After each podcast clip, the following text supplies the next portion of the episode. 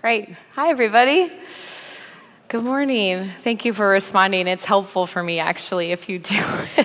uh, good morning. Uh, Jeremiah said, My name is Emily Alexander, uh, married to John, who's been uh, a, a, part of this community from time to time teaching. And I just want to start by saying thank you um, for having him. He loves this community so much. And he spent some time with Jeremiah not that long ago, and he came home and he said, Hey, if Jeremiah ever asks you to speak to this community, you have to say yes.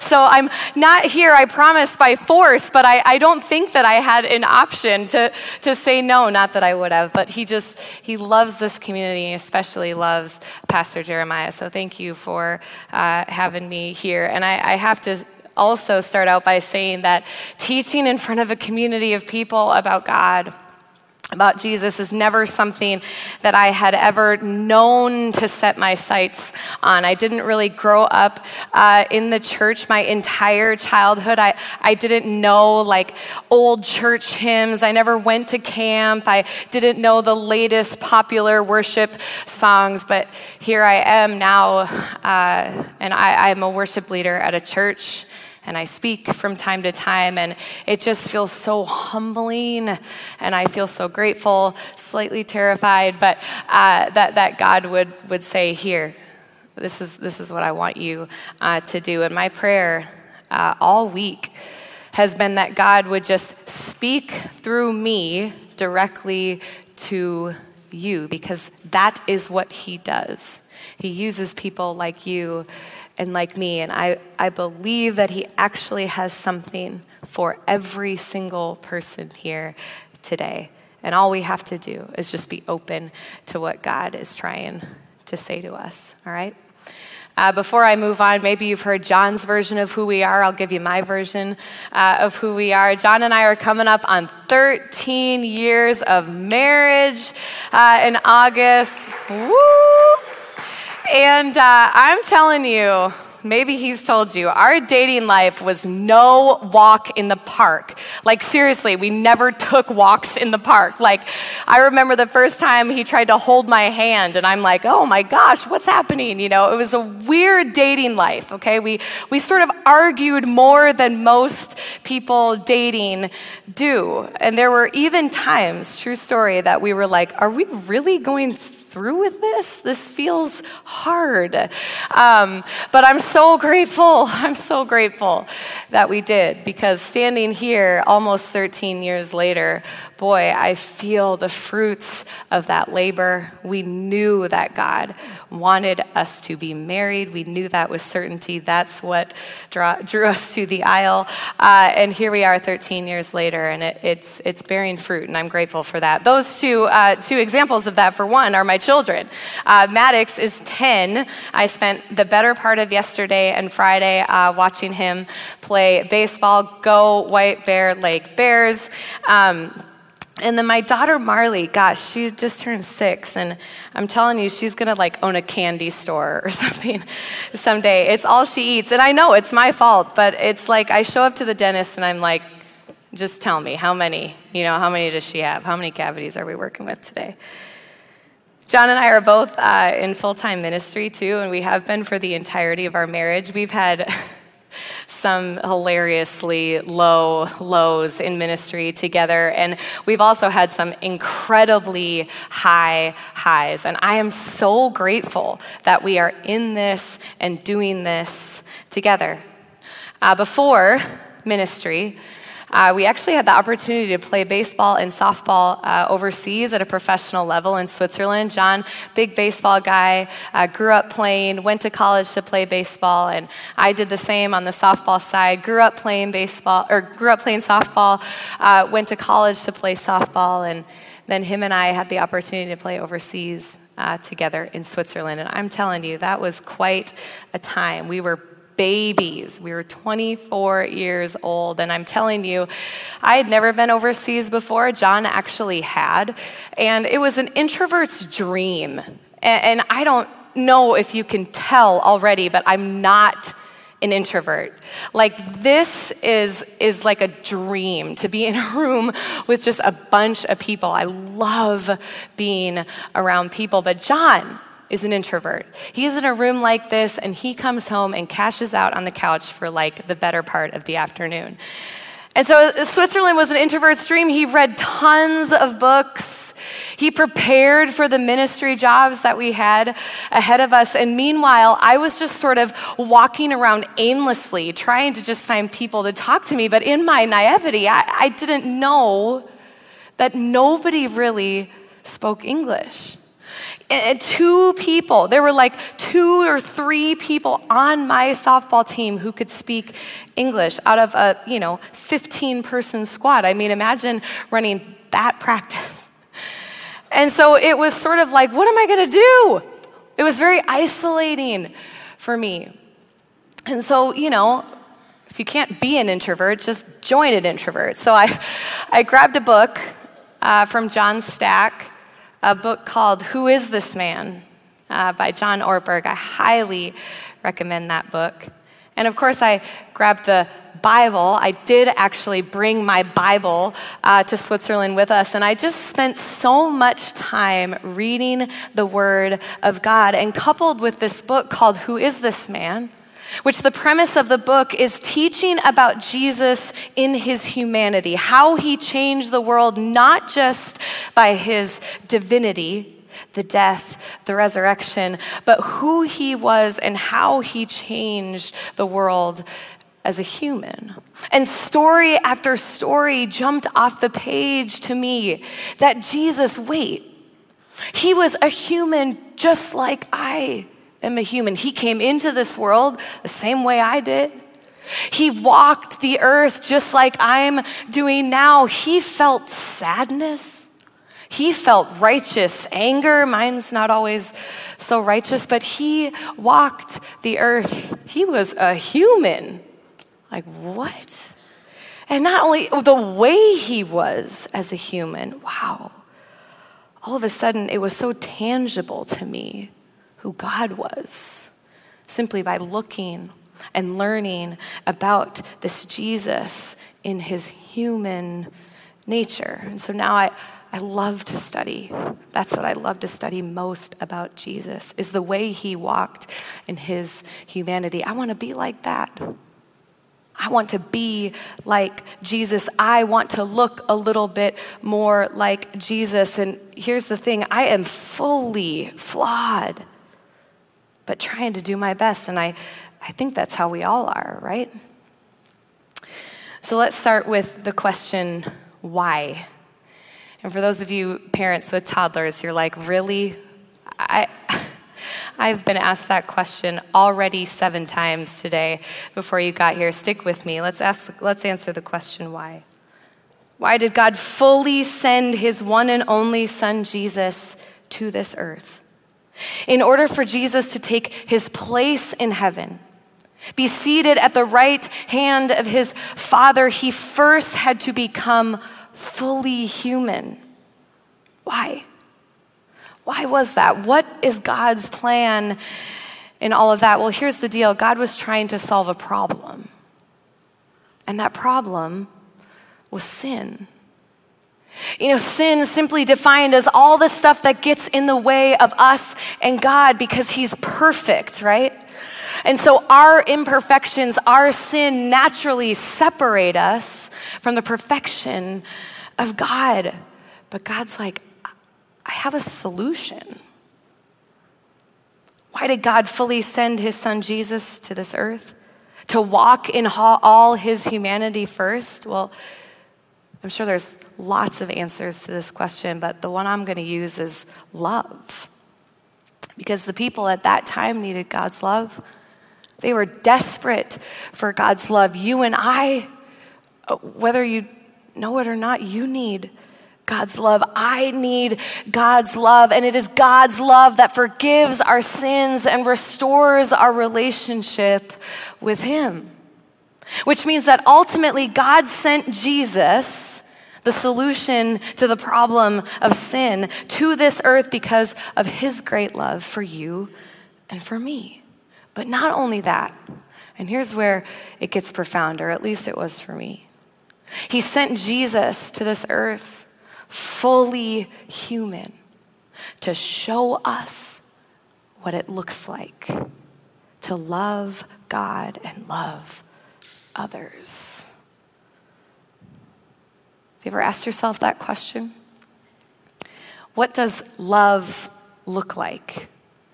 How about in 2020? Did you find yourself asking, How in the world do I love that person? What does it mean for me to love thy neighbor as myself? Good questions. Uh, when I was in high school, um, on my 16th birthday, my dad and I drove uh, to pick up a little golden retriever puppy and I, you know, just told, I have two sisters, I told both of them, like, well, it's my puppy, I think. And my dad's like, well, no, it's my puppy. he's, he's a big hunter. And so we were training little Riley uh, to, to hunt and hunt alongside my dad. And, but man, he was like my best friend. I mean, he was mine. You know, that's how I saw Riley. And, and my dad would say, now, Emily, I'm training him to be obedient. So, so, so, just leave him in his kennel if he's in there, you know. And, and, so dad would go to bed, and then I'd go out to the garage and I'd get Riley and bring him downstairs into my room. And we were best friends. I think he wanted me to do that. Took, took it a long, long time to be trained, but I'm sure he wanted that. Uh, Riley loved me so well. His love was so tangible to me. I could touch Riley, you know, I could feel him when my tears fell. Oh my gosh, come on. That's my son when he was two. I don't think he would wear that outfit today. Uh, but Riley loved me so well when, when, uh, when my tears would fall, you know, they would fall on him. He was always right there in my greatest joys in life. He was always right there to welcome me at home. He just loved me so perfectly, or so I thought. Because I, as I sat in our tiny studio apartment in Switzerland, I discovered right then and there this tangible love of Jesus because of who he was in his humanity. And just like his death and resurrection, the life he modeled here on earth is, is proof of how much he loves us. So God sends this guide, right? He sends a guide to show us what love looks like. So, how did he do that? How did he show us what love looks like, and why does it matter? For the rest of my time here, I'm going to give you two ways two ways that Jesus modeled what love looks like. And these two ways, Westbridge, were such new behaviors back then. Who Jesus was when he walked the earth was, no, was like no one else, but he, he revolutionized the way things would be moving forward. And I'm telling you, I need these practices more than ever today. And the first uh, is this in his humanity, Jesus served. Jesus served. Now, I don't know about you, and this will be a big confession in front of people I don't know, but um, I, I, I struggle on the daily to think about anybody but myself. Anyone else? Just me? Great. Okay. Uh, uh, and nobody knows this better than my husband, John. Okay? When we were dating, in fact, um, I invited him over to my parents' house where I was living, and, and I was going to make him a frozen pizza. We were just going to kind of hang out, okay? And uh, you've seen John. He's a lot taller than I am, six three, uh, baseball player, you know, so he can put down a pie or two. But here's what he didn't know at the time is that so can I. I love pizza. And I know what you're thinking. Well, everybody loves pizza. Or maybe you're like, no, no, no, I love pizza. But no, I love pizza. In fact, many times John and I have been on a date together having pizza where he very, very kindly says, Emily, slow down. you know, one time, true story, I was driving home from Punch Pizza. Anybody love Punch Pizza? I love Punch Pizza. If you've never been, just find one. I don't care how far you have to drive. It'll be worth it. Uh, it's very flimsy, right? It's like um, wood fire pizza. It's my favorite kind, and there's there's one less than a mile down from my house, and. So I, I stopped and picked up a pizza. It was just for me. My kids were in school. John was at work. It was literally me. And I'm driving home and I've got the box of pizza on the passenger seat and I'm like, I'm hungry. So I reached in and I grabbed a piece of pizza, which is hilarious because I was less than a mile from my house, anyways. And so I like proceed to like take a bite of it, and you kind of have to because it's not just like Domino's where it's just so easy. So whatever. Anyways, um, and and my watch buzzes. And, and I look down at my watch thinking it's a text, and instead it's my watch and it says, breathe. Like, breathe. Oh my gosh. And the shame took over, and I put the pizza back in the, oh my gosh, the container, and oh, whatever, waited till I got home like normal people would do to eat it. Um, but anyway, so here I am. John and I are about to have pizza, and uh, you know, I, I take the pizza out of the oven and I cut it and I don't really do slices. I, I, don't know. To me, it's like you just get what you get, you pick it up and you eat it. It's just easier. So I cut it sort of down the middle. I maybe gave myself a little bit more and I put it on the plate and I gave it to John. I gave my piece to John. And, you know, big distinction at the beginning of the story is that we're dating. And so, you know, like when you're dating, you're just so nice to each other and you're just so cute and there's nothing you can do wrong, you know. And so he definitely noticed that we had like about the same amount of pizza or maybe I had a little bit more and he just didn't say anything, you know. I knew and and then the tension just sort of started to rise and you know, but how do you ask your girlfriend like new girlfriend are you going to eat all that? You know, like you can't really do that. And, and so finally, whatever, I broke the tension. I was like, listen, I, I just love pizza. And he's still with me today. So, I mean, it, it's fine. But we all want for ourselves. We all want more than half the pizza, but not Jesus. Jesus was not like that. Now, he liked to eat. There are countless stories in the Word about Jesus having a meal with friends, having a meal with other people, but every time Jesus sat down to have a meal with someone, it was always about them. Jesus saw it as an opportunity to serve when I see it as an opportunity to eat about 60% of the pizza. In fact, in one scenario where he's sitting down with his friends, he proceeds to get up from the table wrapped a washcloth around his waist, and knelt down to, to wash their feet. I mean, the ultimate sign of servanthood, that is how Jesus rolled. He was in the business of serving others, and he was actually about to impart this value, this very value of serving people onto his closest friends, the disciples. If you have your Bibles, we're going to be in the book of Mark in chapter 10. Jesus is starting to attract a lot of attention with the things he's teaching about, right? And his friends, you know, I mean, they're kind of along for the ride. Like, look at these thousands of people that have gathered for this guy. And we're like one of 12 that get to sort of soak in the popularity right alongside him. And so they're feeling pretty good. And so they pulled Jesus aside. In verse 35, here's what they say we want you to do us a favor, they said. Now, I know we're going to talk about his humanity, but let me sidebar on his divinity for a second. Because he's God, right? So he knows like exactly what these two guys are about to ask him. But he's also so nice and patient with us. And so he lets them keep going, right? And so he says, What's your request?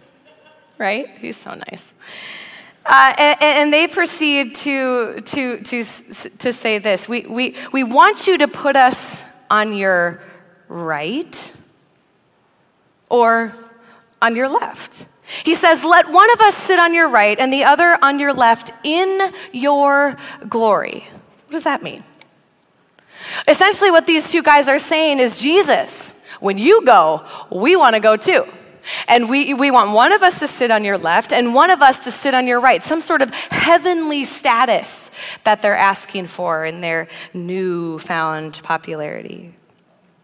And you got to see, you got to see how Jesus responds to these gentlemen. I'm telling you, Jesus is about to drop the mic on these two guys and give them a perspective of living that is brand new.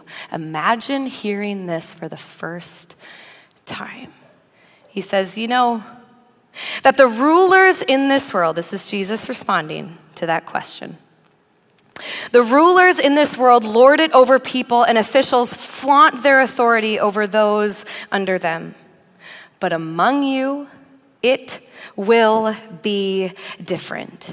Whoever wants to be a leader among you must be your servant. And whoever wants to be first among you must be the slave of everyone else. And then he says, talking about himself, remember he's God.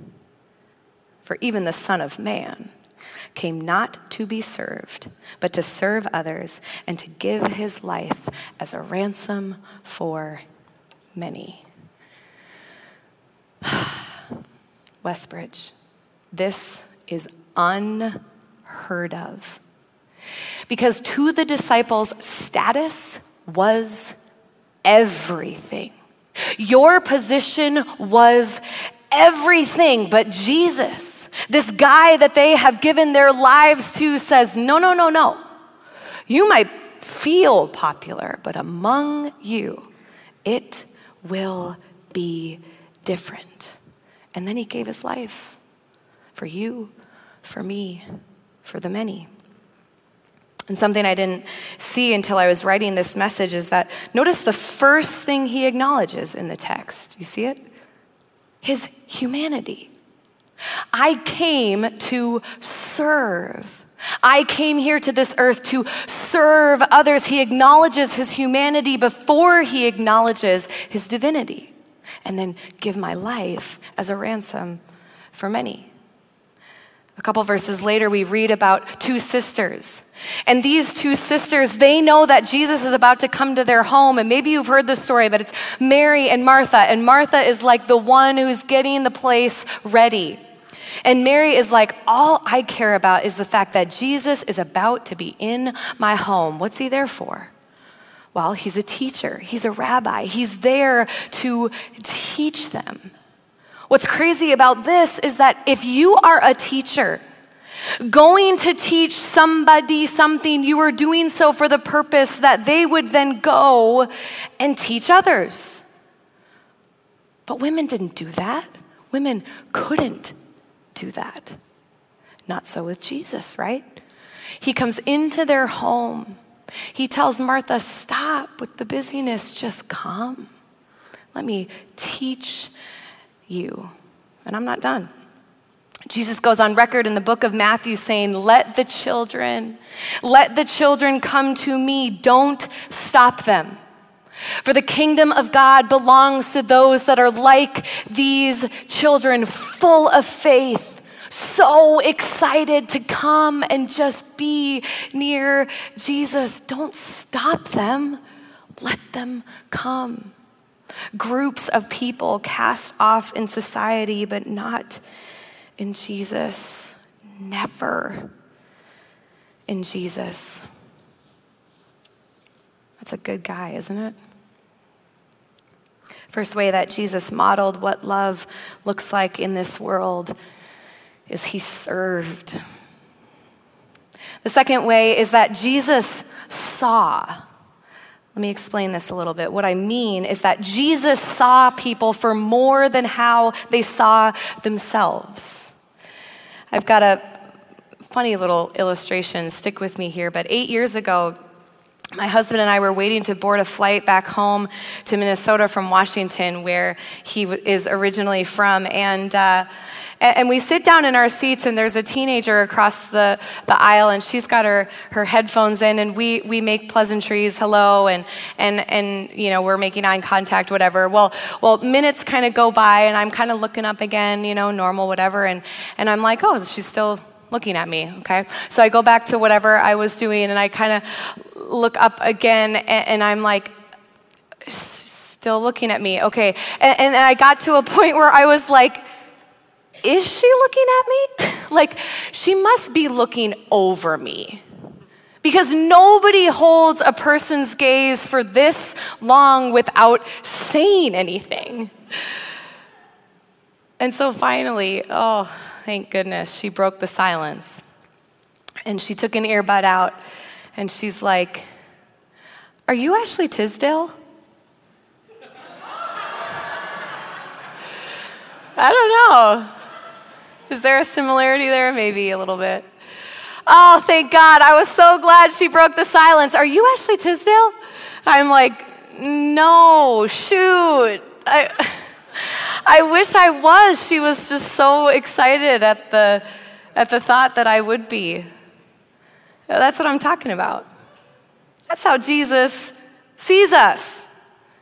He sees us like that girl saw me. Stick with me, let me explain.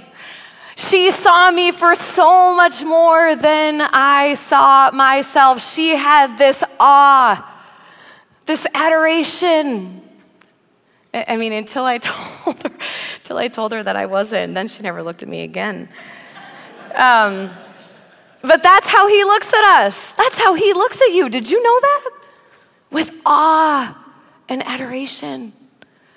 But not because you look like someone else, not because I look like Ashley Tisdale, no. He calls us by name. He's, he says, Emily, Alexander. In all of my flaws, in all of my imperfections, he says, You are my child. There's a better story that illustrates this, and I think it's one of the most gut wrenching stories that you'll ever read in the Word. And if I can sidebar for a second, um, the first ministry job that John and I ever took, he, his responsibility was to teach our middle school students um, at this church. And, and uh, I was sitting in the back as he was about to give his first message, like that I would ever hear. And, and little did I know, little did he know that he would teach me something that would be like a lifelong value that I've held to when I'm reading the Bible. And it's, and it's this he was urging the students to find yourself in the story. And I find that when I'm reading the word, whatever it is, I feel less like I'm just reading it aimlessly because now all of a sudden I'm a part of the story. So that, that's what I want you to do in this story. I want you to imagine what it would be like to be the woman at the center of this story. And for this story, we're, we're in the book of John, chapter 8 verse 3. Now, remember, I told you that anytime Jesus taught, thousands of people would flock to him because he's, he's giving people a new way to experience God. And people are flocking to it because it's through this lens of love and forgiveness. It's like, what even are these words? Thousands of people are coming. And, and, and whenever Jesus taught, he also had like a line or so of religious people just in the back, like this.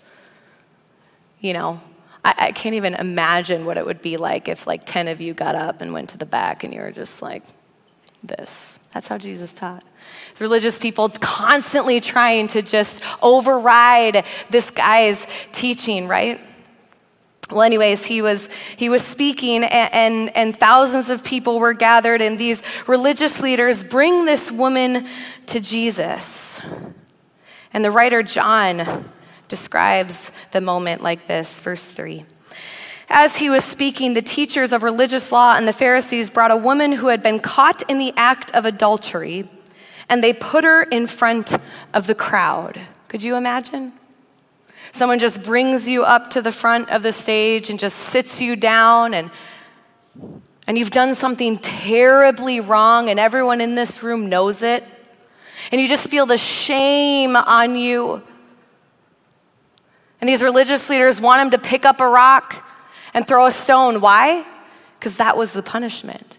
You get caught in the act of adultery, the punishment for that sin was stoning, rocks thrown at you. But because Jesus sees her for so much more than she or anyone else sees her, he says back to the Pharisees, verse 8. Oh, this is so good. He says, All right, but let the one who has never sinned throw the first stone. And John tells us that one by one, the crowd of people, they just peck away. They start to disperse.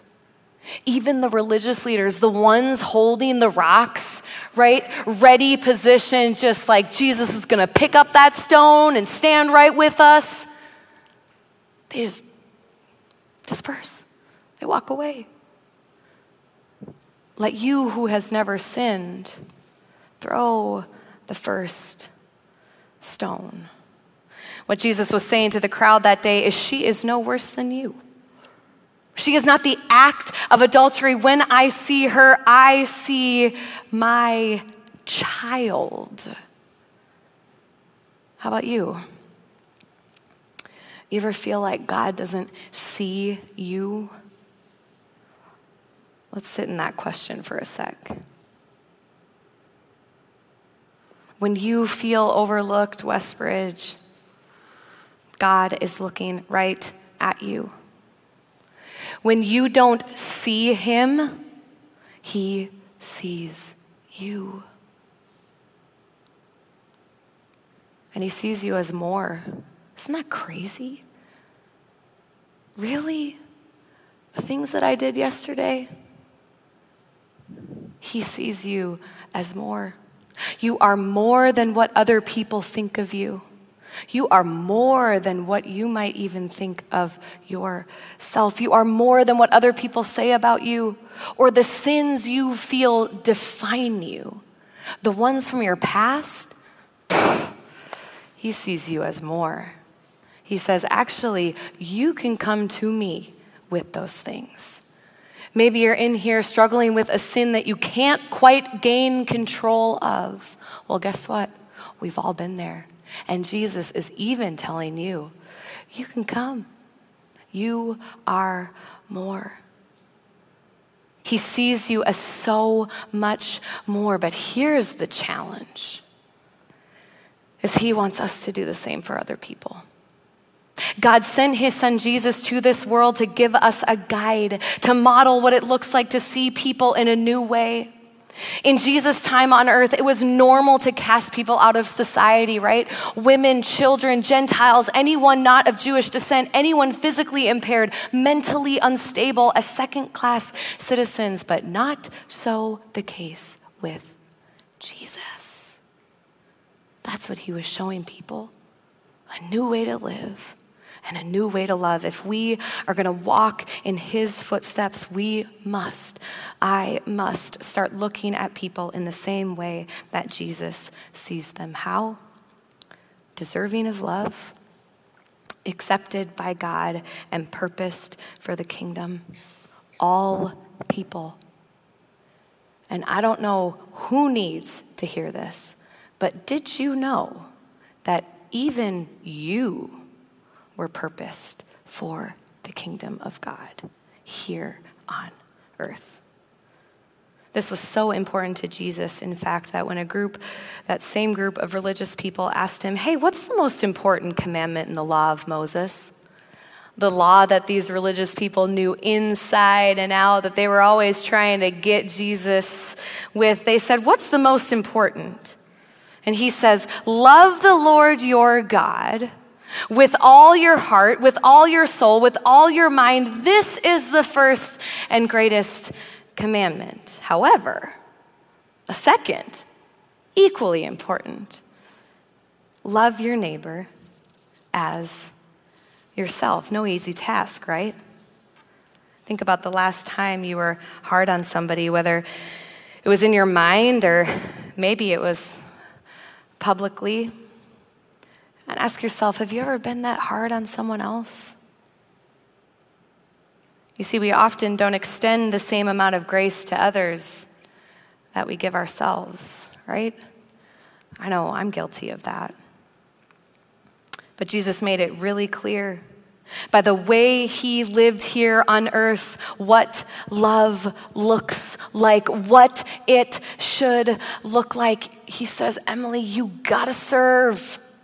You gotta serve people. You wanna know what God wants? You wanna know God's heart? Look at Jesus' life. Emily, you gotta serve. Emily, you have to see people for more than the differences between you. And here's the hard but beautiful thing about God is that all he asks of us is to walk out of here a little more like him with the information that we have. Jesus served, Jesus saw. Now go and do the same. So here's my challenge to you as we wrap up. Who could you serve? Who could you serve this week? Pastor Andy Stanley has this famous line to do for one what you wish you could do for everyone, right? Who's your one? Who's the one person that you could serve, that you could answer the call for? Help be there for them. Who's your one? Who could you serve? And who could you see? Who could you see this week that nobody else is looking at? You might not even know when you leave here the who. Well, that's exciting. That somehow you would take on a new lens as you leave. God, show me who can I serve? Who can I see? Because putting on the perspective of God's love is what changes the world, my friends. Jesus was such an awesome human. I want to be like him. Uh, thank you for having me. What a, what a joy it is to just be in this community, a, community that I've heard so much about, and now I get to be a part of. Um, I'd love to pray, and, uh, and we can wrap it up. Jesus, thank you for who you are. Thank you that you don't expect us to be perfect when we come to you. You don't expect anything from us. In fact, you just say, Come. And no matter what we come to you with hurt, shame, pain, sin that feels like, oh my gosh, if anybody knew what I did, what I do, what I've done. Lord, you just tell us to come. Accept us just as we are, and you start us fresh. We have life in you, new life anytime, Jesus. So may we be people today that leave here looking a little bit more like you by the way we serve and the way that we just look out and see the people that no one else is looking at. Jesus, I need you. I need you to remind me, Lord, because I can't do it on my own. Thank you for this community. What a joy, what a pleasure it is to worship with all of them. Jesus, we love you. We praise you. May you be with us as we go today. In the mighty name of Jesus. Amen. Thank you, my friends. I appreciate it.